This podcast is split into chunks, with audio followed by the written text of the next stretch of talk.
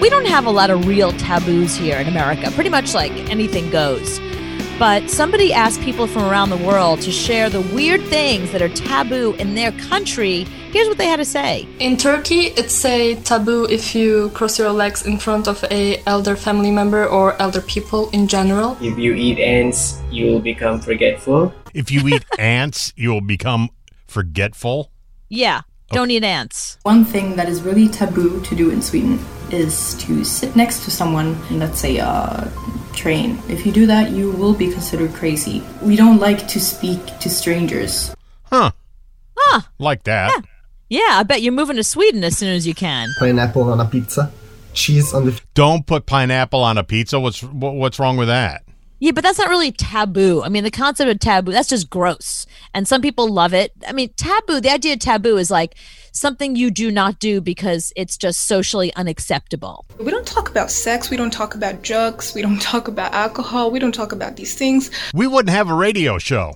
Although oh, we talk a lot about them in secret, though. Oh, see, yeah, that's sad. It's sad that they can't express themselves publicly. They had, they had to do stuff in secret. See, that's the problem with Americans. Or the good thing about being an American, we don't do anything in secret. Mm-hmm. Everything's just right out there. Very honest. Right. So I wonder what they think when they come here and they see somebody, I don't know, eating ants and putting pineapple on, on pizza and crossing their legs in front of elders. That's so funny. You don't cross your legs in front of elders. Like, what does that even mean? So, how are you supposed to sit in front of an elder with your legs open? Like, that sounds even, that sounds even ruder. That sounds worse. I guess that's what they like. Oh, here's a new taboo. Since they made smoking, since they banned smoking everywhere, mm-hmm. smoking on an airplane, smoking on a bus, smoking in any public uh, transportation, that's become really taboo. Something that used to happen all the time in like the 50s is now completely taboo. Can you imagine being on a train and suddenly somebody just lights up a cigar? Well, you look at somebody different when you're walking down the street and they're smoking. You just want to stop them and say, "Do you not know it's 2020?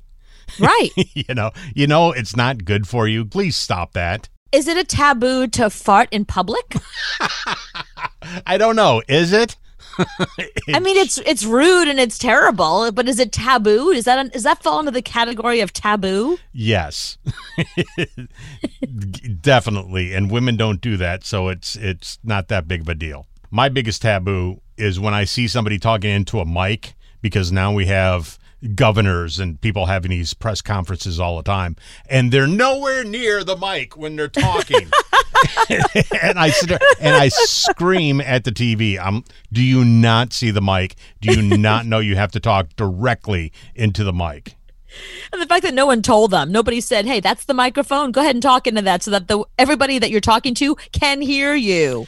Here's one of my things that I think should be a taboo: don't feed another person in public unless you are married to them. It is so awkward. We were out before before COVID.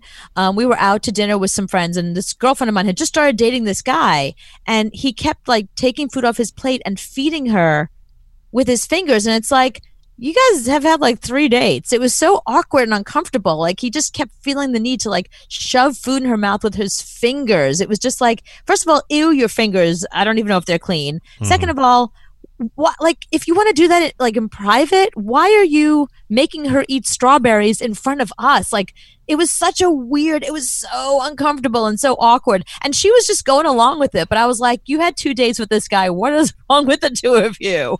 and don't take food off my plate. Never take food off my plate. Otherwise, you're. Yeah, I, I agree with Joey from Friends. Joey doesn't share food! I know exactly how much food I need, and that's exactly what I have on my plate. One bite less, then I won't be satisfied. So do not touch my plate. See, mine's the opposite, where I have like I have exactly how much food I, I want, and my boyfriend doesn't finish his. He's like, "Here, have the rest." No, I don't want the rest of your whatever. Mm-hmm. I I have the amount of food I I need. Any more than that, I've overeaten. Like, no, you keep your own French fries to yourself. I don't want your French fries. Right. Bring your french fries home and eat them later, but I don't want them because I've already made up in my mind how big my stomach is and how much I need for all this food right here. Exactly. I have nine French fries. I don't want ten. If I have 10, I'm going to get fat. Er.